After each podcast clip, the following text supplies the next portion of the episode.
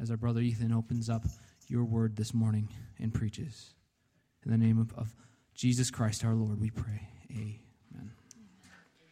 Amen. If you're in uh, kids today, you are dismissed to go downstairs with that lovely group of people back there.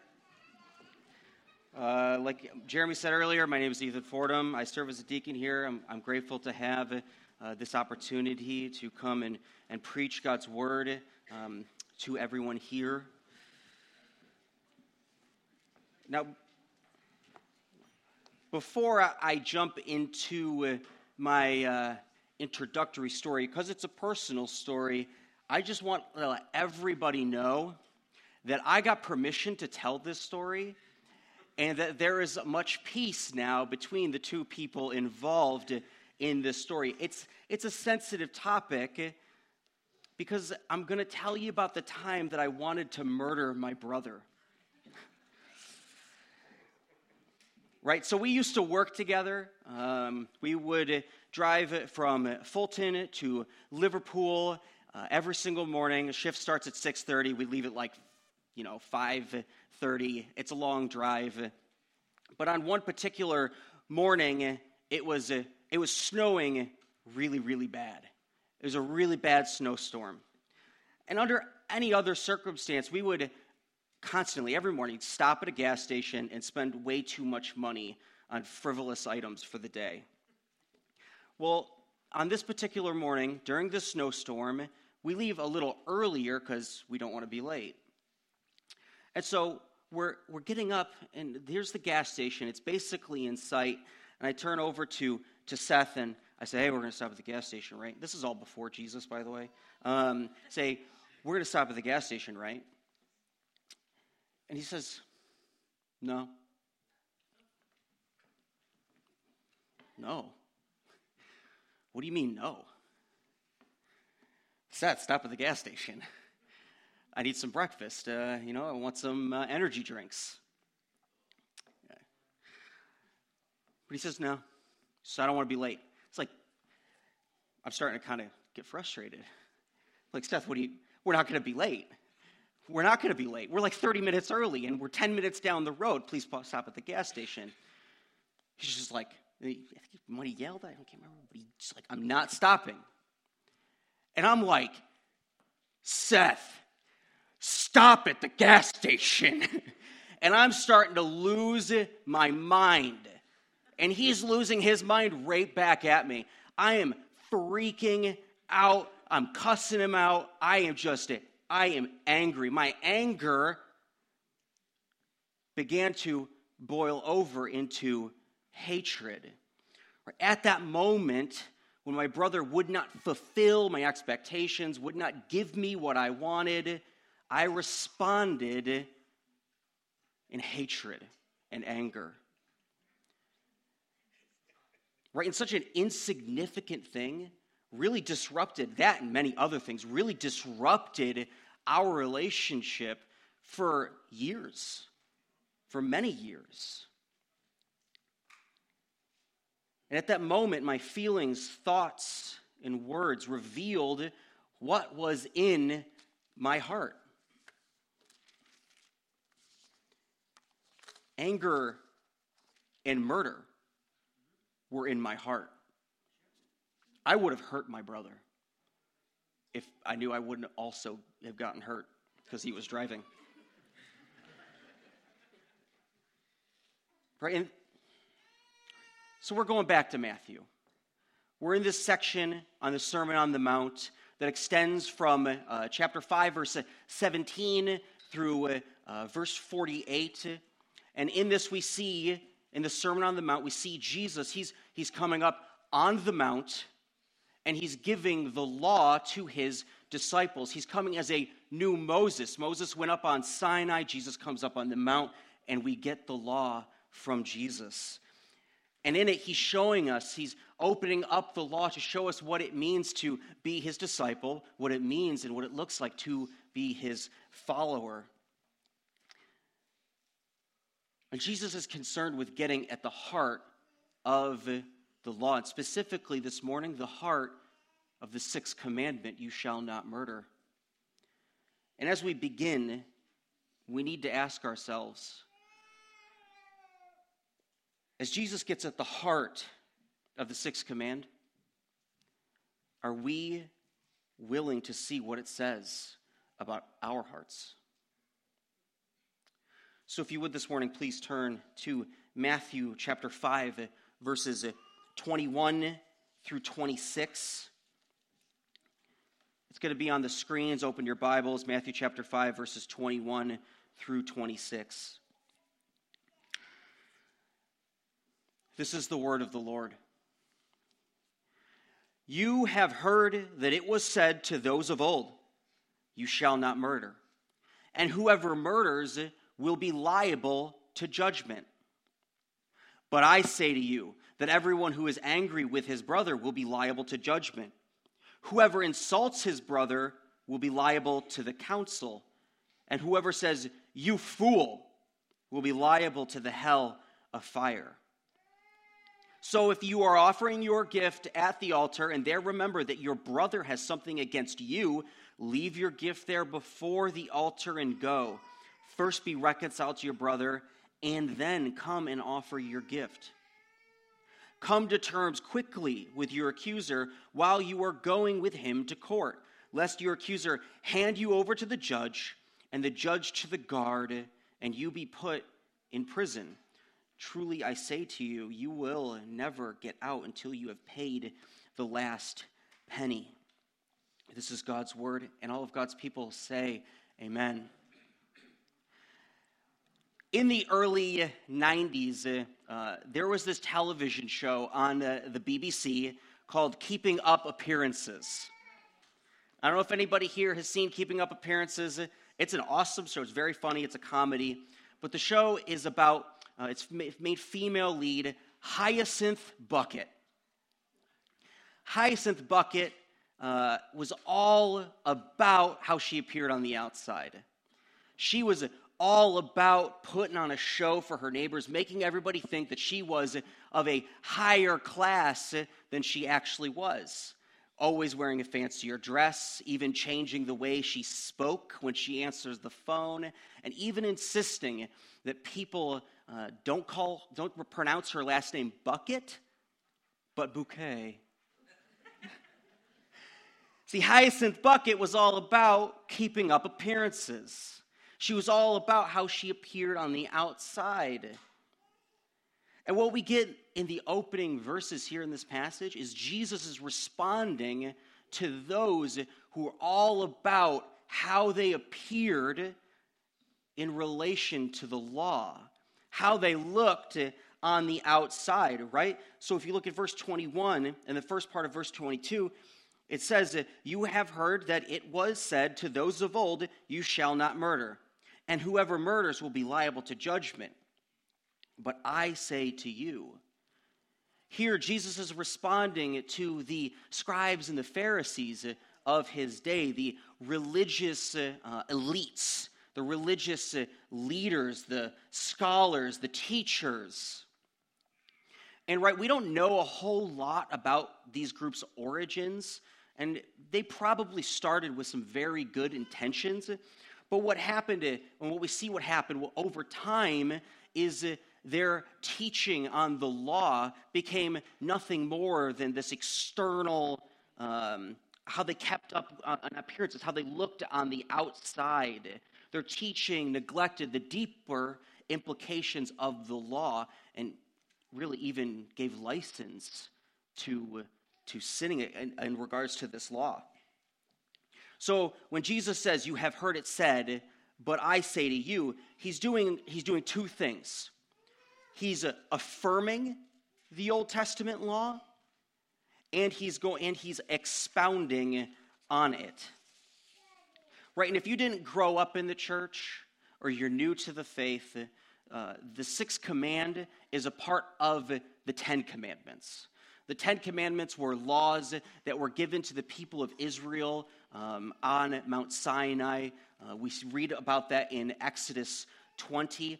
They're the laws that governed the people. All of their other laws flowed out of these Ten Commandments. They really were unique. Uh, God wrote them on tablets of stone with his finger. They have, and they really are a, a reflection of God's character and God's nature. And they did two things they, they taught his people how to love God and how to love their neighbor. And it, as Jesus is reaffirming this commandment and redelivering it to his disciples, he reminds us that God is and always has been concerned with issues uh, pertaining to the preservation of life and the judgment of those who do not. Right? So, this law doesn't just simply appear in Exodus 20 out of nowhere. We actually see it often throughout the book of Genesis itself. So, for three examples, Adam in the garden, God gives Adam this law in the garden. When he says, Don't eat of the, trial, the, the tree of the knowledge of good and evil, for on the day that you eat it, you'll die. It's really a command don't murder, specifically yourself or the rest of mankind. Of course, Adam fails and brings death on himself and all of us.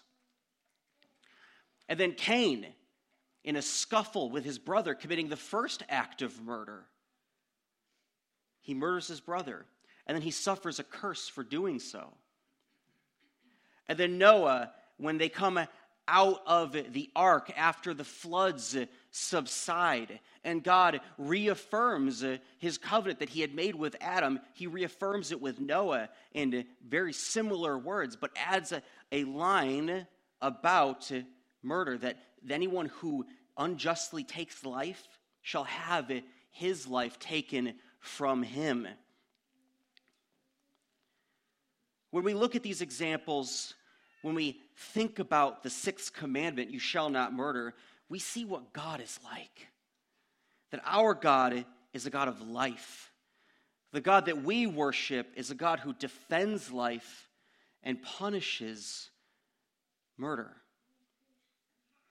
It's a reflection of God's very nature. And this is a cause for great hope as well. That our God is a God of life, that He defends life, that He protects life, and that He will be a just judge against those who do not. So that's right. That's it. We're good. I haven't killed anybody. I'm sure many of us haven't I don't think we've any of us have killed anybody. We're good. We haven't murdered anyone. Therefore, we are not liable to judgment. Unfortunately, not.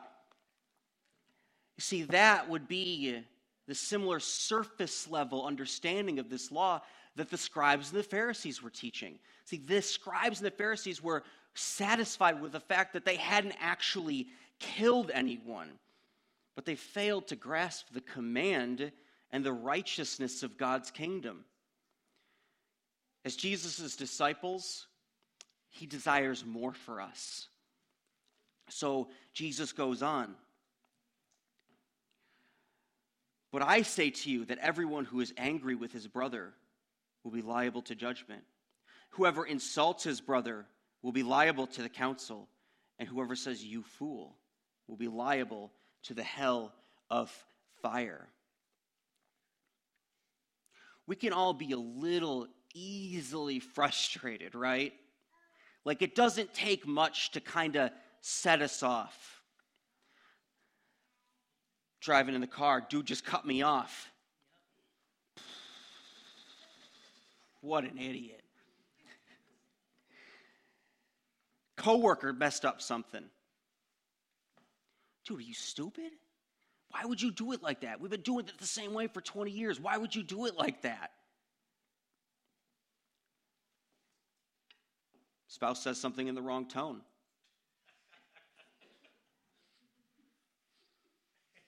Why'd you say it like that? See, whether anger is what you struggle with the most, we see that there are moments when our relationships cause friction and we indeed respond in anger. in these moments, right, we feel something in us. It doesn't even, it's not even taking form, right? You almost, you can, you have a sense about it when you feel angry. It's almost like, uh, right, like uh, you take and you put a pot of water on the stove, okay, and you turn the heat on, right? That's the heat of our anger, right? We could, we don't, don't know necessarily how to describe it, but we know when that heat's on. We know what it is like to feel that anger. And that's really what we see here is Jesus is telling us about degrees of sort of from the lowest and most insignificant form of anger to the explosion of hatred, that there are degrees, right? So he says, uh, um, everyone who is angry with his brother, right? That's when that little bit of friction, we get angry, we feel it within us. That's the heat turning on. And then he moves on, he says, whoever insults his brother. Now, I like the way other Bibles actually translate this portion, this little sentence here. It doesn't just say everyone who insults his brother, it says uh, in other Bibles, that whoever says to his brother or calls his brother Raca. Right? Not a word that we're familiar with by any means. When I saw that word, I was like, I have no idea what that means. I had to look it up. But Raca is a it's a it's an Aramaic word, and it basically means something like uh, empty-headed, uh, good good for nothing, or in our own modern uh, terms, idiot. Right? So the heat gets turned on, and then we it begins the, the water begins to boil. And now we're basically resorting to name calling.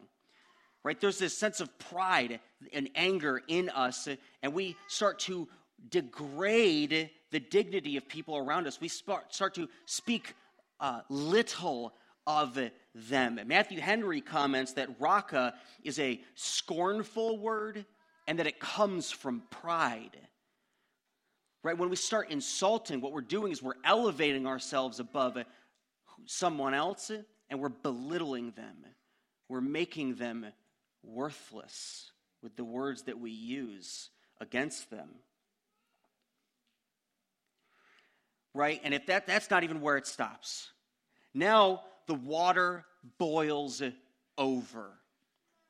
This last degree, Jesus says, is whoever says, You fool. You fool. The gravity of that is much more severe than maybe even it sounds. It sounds like Raca might be you fool, but you fool is really, it's hatred. It's abject hatred. The anger, it's when the anger in our hearts gives way to an explosion of hateful words.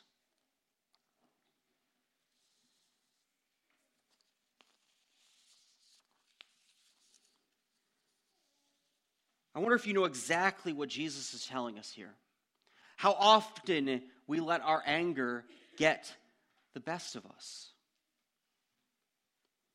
How often we allow our anger to degrade those around us.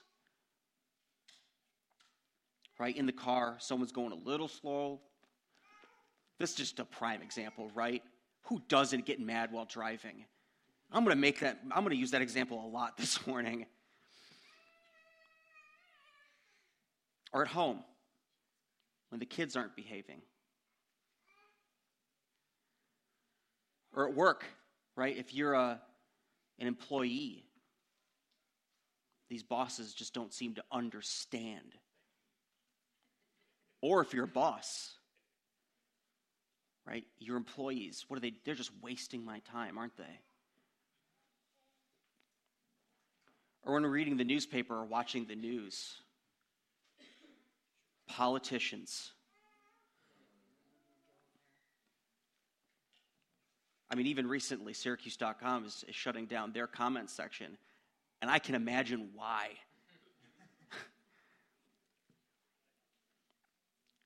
Social media. when we destroy other people for having a different opinion. And right, I get it. Sometimes we get angry. And in this passage, Jesus isn't even condemning all anger. There is righteous and justifiable anger. Jesus was righteously angry. Elihu in the book of Job was righteously angry at Job and his friends. But I wonder, so much of our anger is not righteous. It is not justifiable. So much of it comes from pride. So much of it is just aimed at shooting arrows to those people around us who tick us off, frustrate us, or we just maybe just don't like.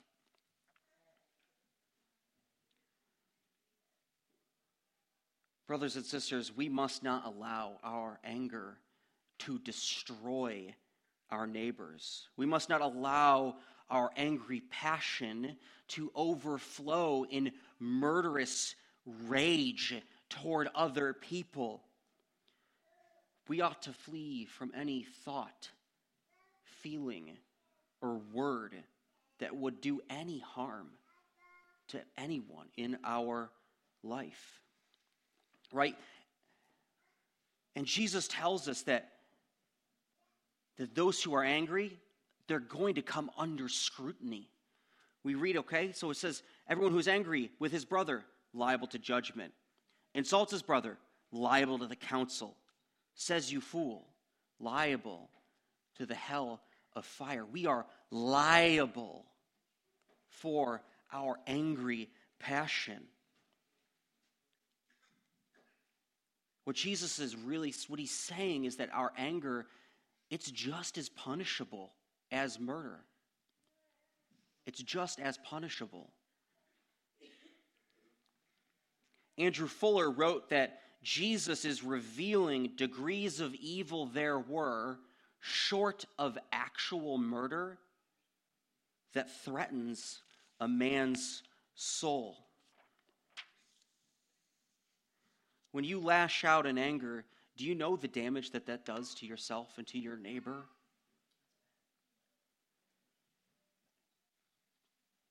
Brothers and sisters, Jesus has saved us from our sins. But we ought to be on guard against any feeling of anger that tends towards sin. Though the Spirit has given us a new life, we do battle in this life against the old self. We do battle against uh, the anger that still indwells our hearts. And right, in Jesus, in giving this command, it is a gracious and wonderful thing. He doesn't do it because he wants to freak us out or like trouble us in our assurance. He does it because he, he is showing us what it means to be his follower and uh, what, how to please God, how to obey his commands. He's being crystal clear with his disciples. We ought to be cautious about the subtle destruction our anger can produce.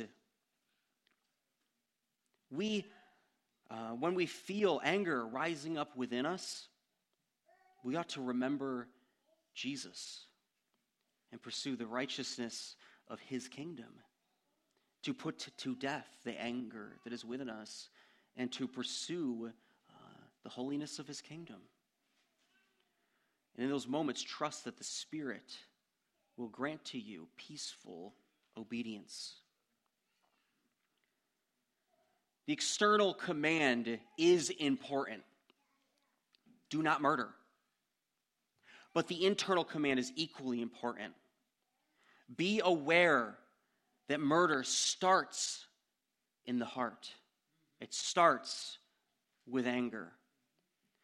Ultimately, Jesus is teaching us that the righteousness of his kingdom, and specifically the sixth commandment, is a matter of the heart. But he also teaches us, really, how to apply this in our relationships. Jesus goes on. So if you are offering your gift at the altar and there remember that your brother has something against you, leave your gift there before the altar and go. First be reconciled to your brother, and then come and offer your gift.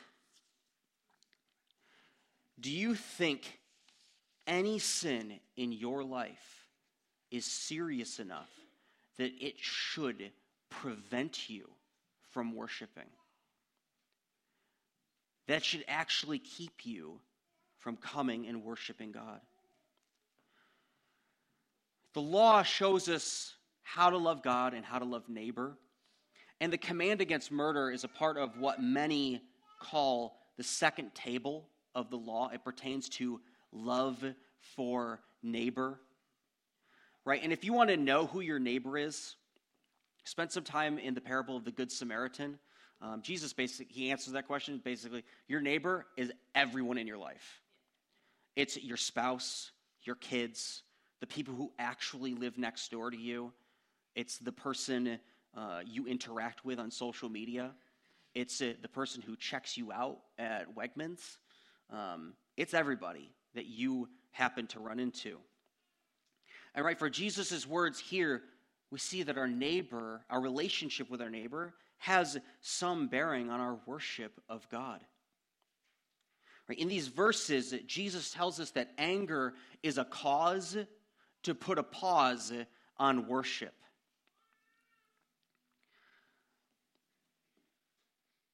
Right, and this isn't, it's not to keep us from worshiping altogether.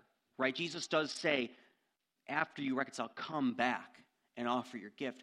But what it really does is it illustrates to us the importance of the matter, the seriousness of anger, that it should spur us on to immediately reconcile with an offended neighbor. Right? If you're being sick, if you're sorry, if you're sick, right, you immediately go to the doctor you don't go to work, hopefully. Or if you hurt your child accidentally or on purpose, you pick them up, you hold them, you ask their forgiveness. You don't just leave them there to get over it.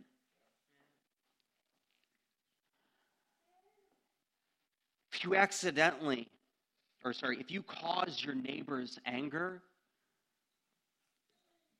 you don't go, uh, sorry, you ought to pursue immediate reconciliation.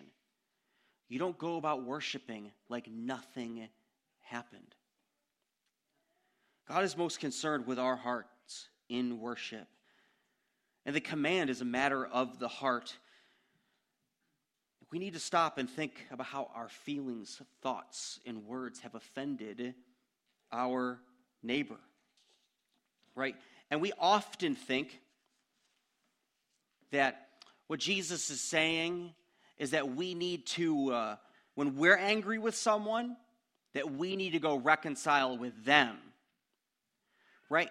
And that's a good thing. We should do that. If you're angry with someone, you should, it's a good thing to confess that to them. Don't let that fester. But that's not exactly what Jesus is saying here. Jesus is saying, if your brother has something against you, leave your gift and be reconciled to him. Right? Jesus is talking about if you have either intentionally or uh, unintentionally offended or your brother or have caused his anger.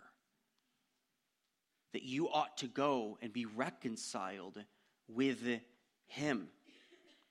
Right? When you are in worship, examine your heart and reckon with whether or not you are at odds with your neighbor.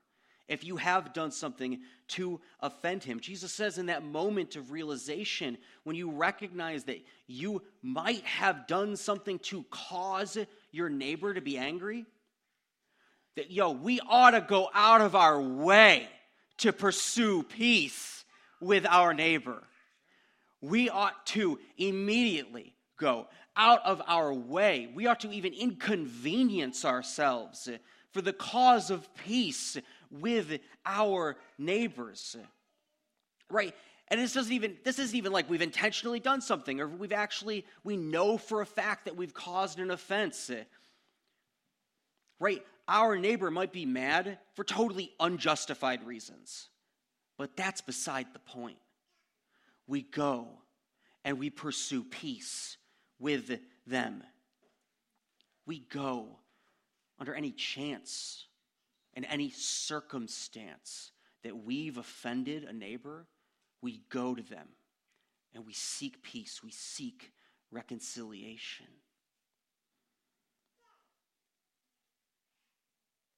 Right? We're usually concerned and understand how our sin affects ourselves.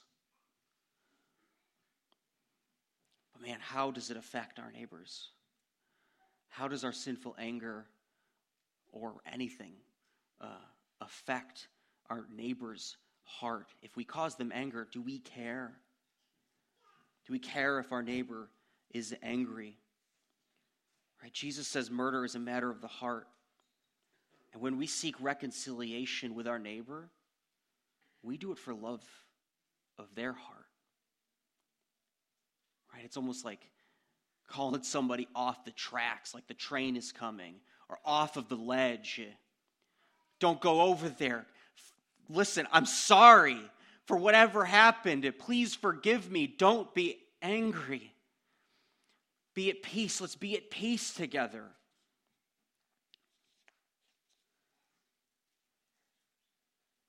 You know, we ought to pursue peace with our neighbor for the sake of the gospel, for the sake of their soul.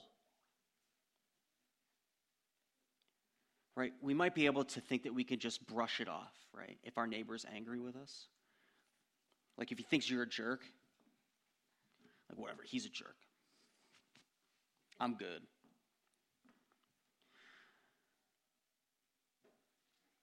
That puts them under threat. That creates a roadblock for the gospel when we allow our neighbors to fester in anger that we've potentially caused. We ought to pursue peace with our neighbors for the sake of the gospel.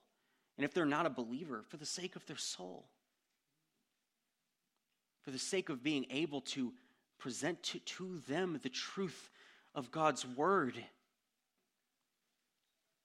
but we also do this because we ought to be concerned with our neighbor's earthly life. Right? Like it's not just a matter, a, a, a spiritual matter, it's also physical and emotional. Right? We don't just love our neighbors by not killing them.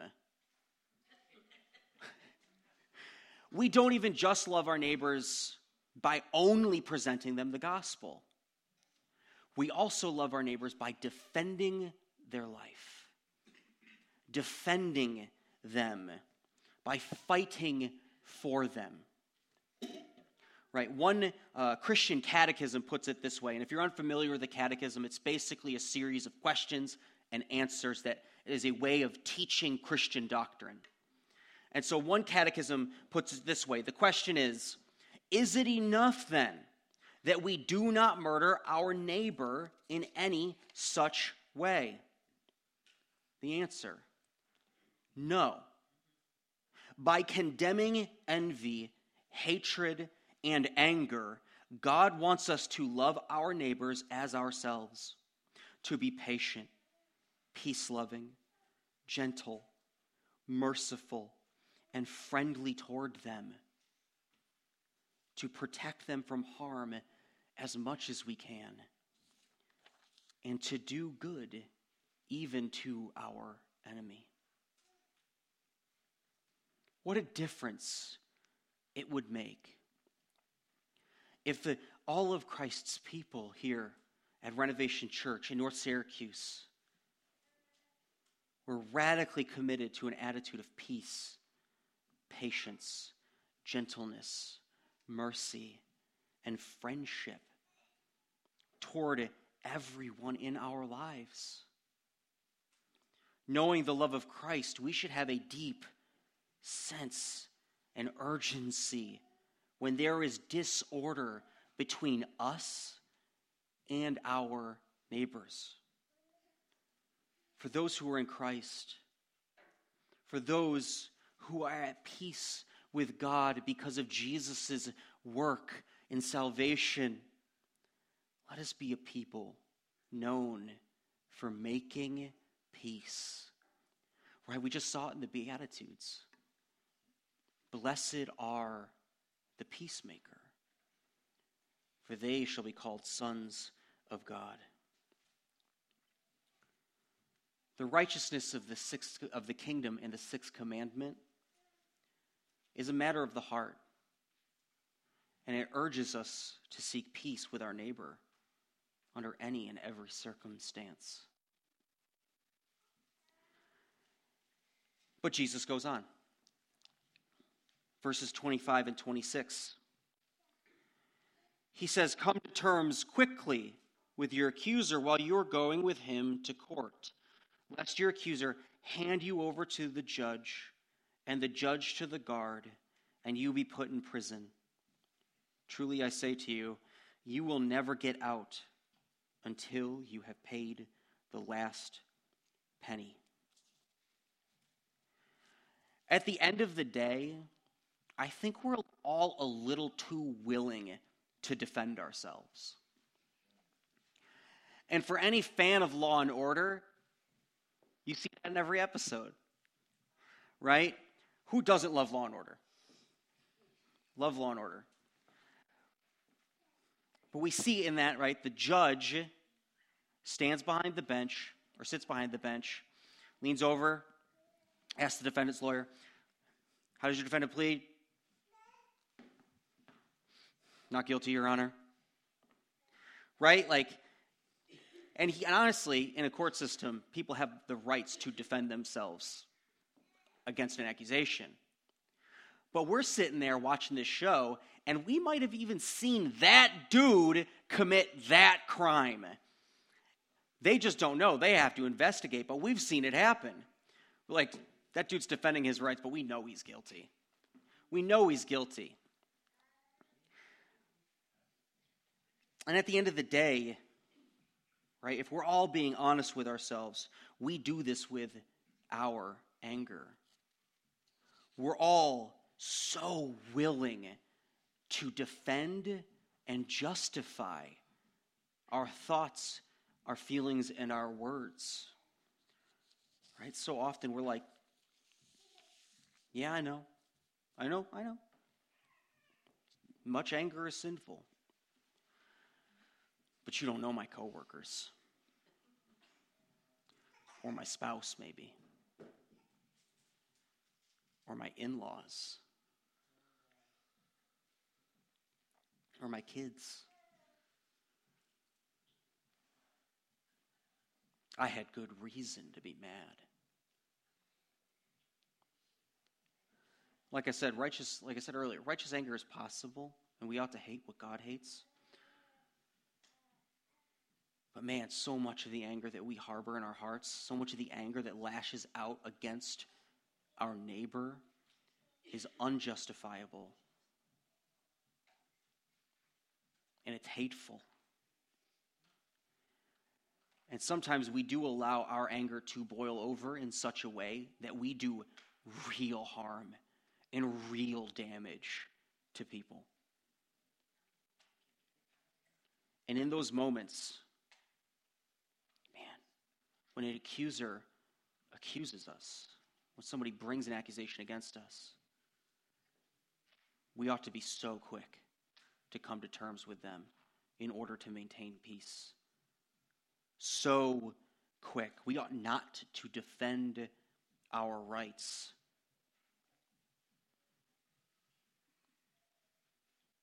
And we ought to do this even in relation to an enemy.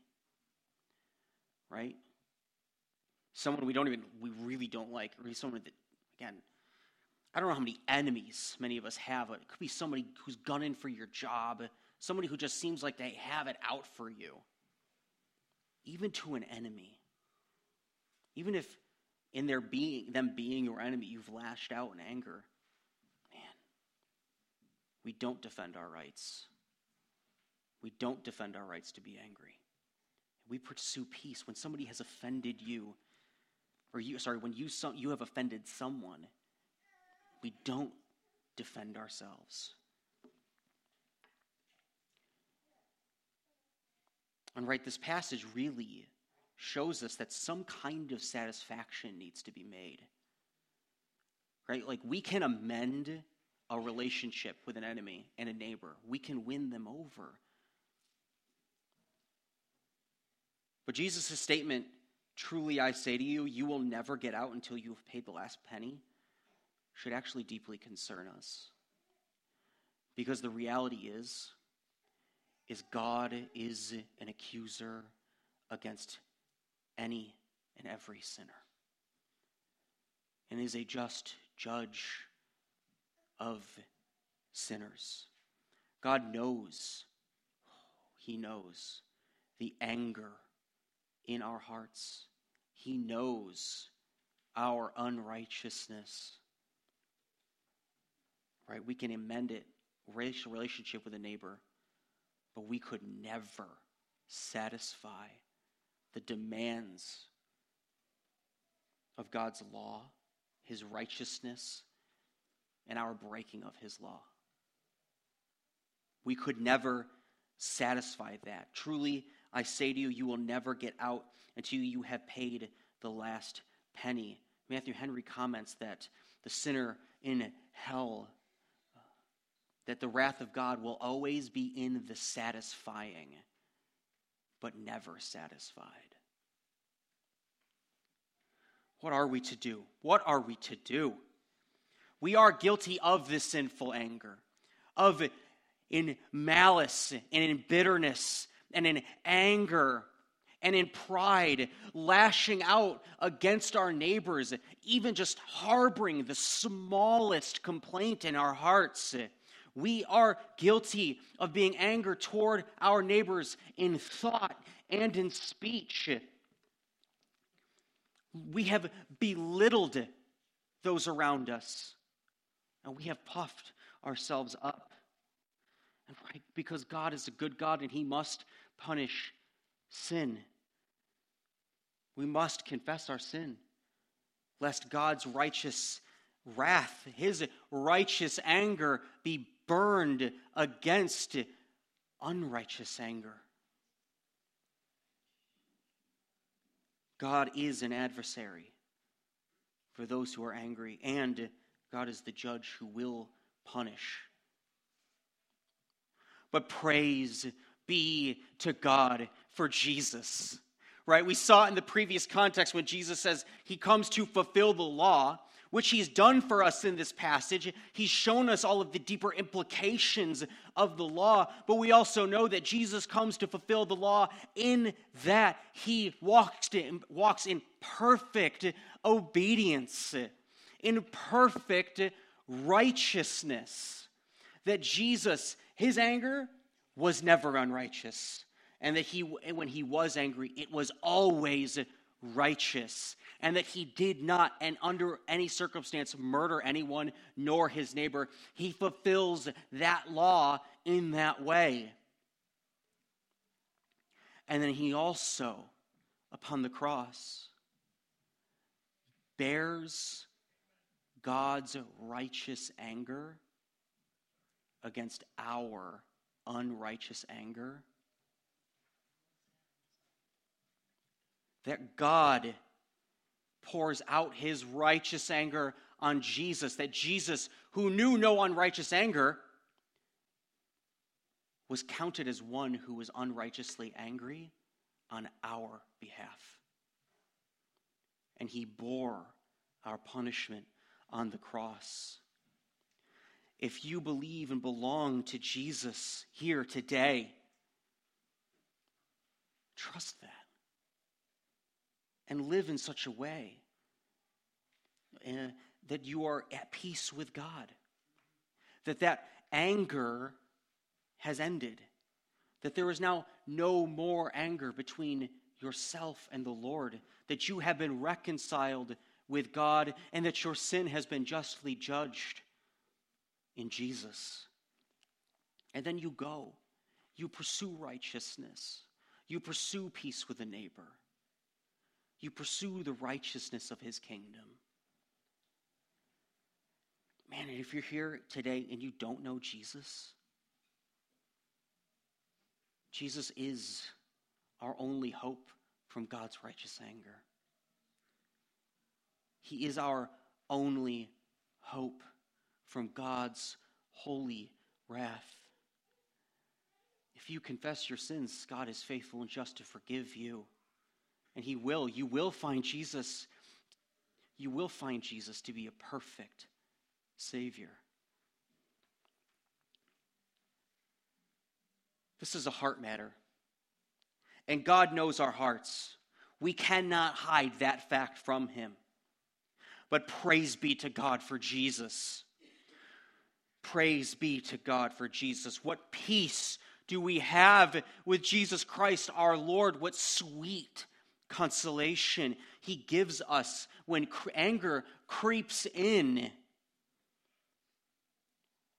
Brothers and sisters, the world should know us for the peace that we have with Christ. The world should know us for the peace that we desire and seek with our neighbors. What peace and love and patience and graciousness we should pursue with our neighbors and even with our enemies. Having once been an enemy of God and being made right and at peace with Him through Jesus Christ. What peace we should pursue with all people.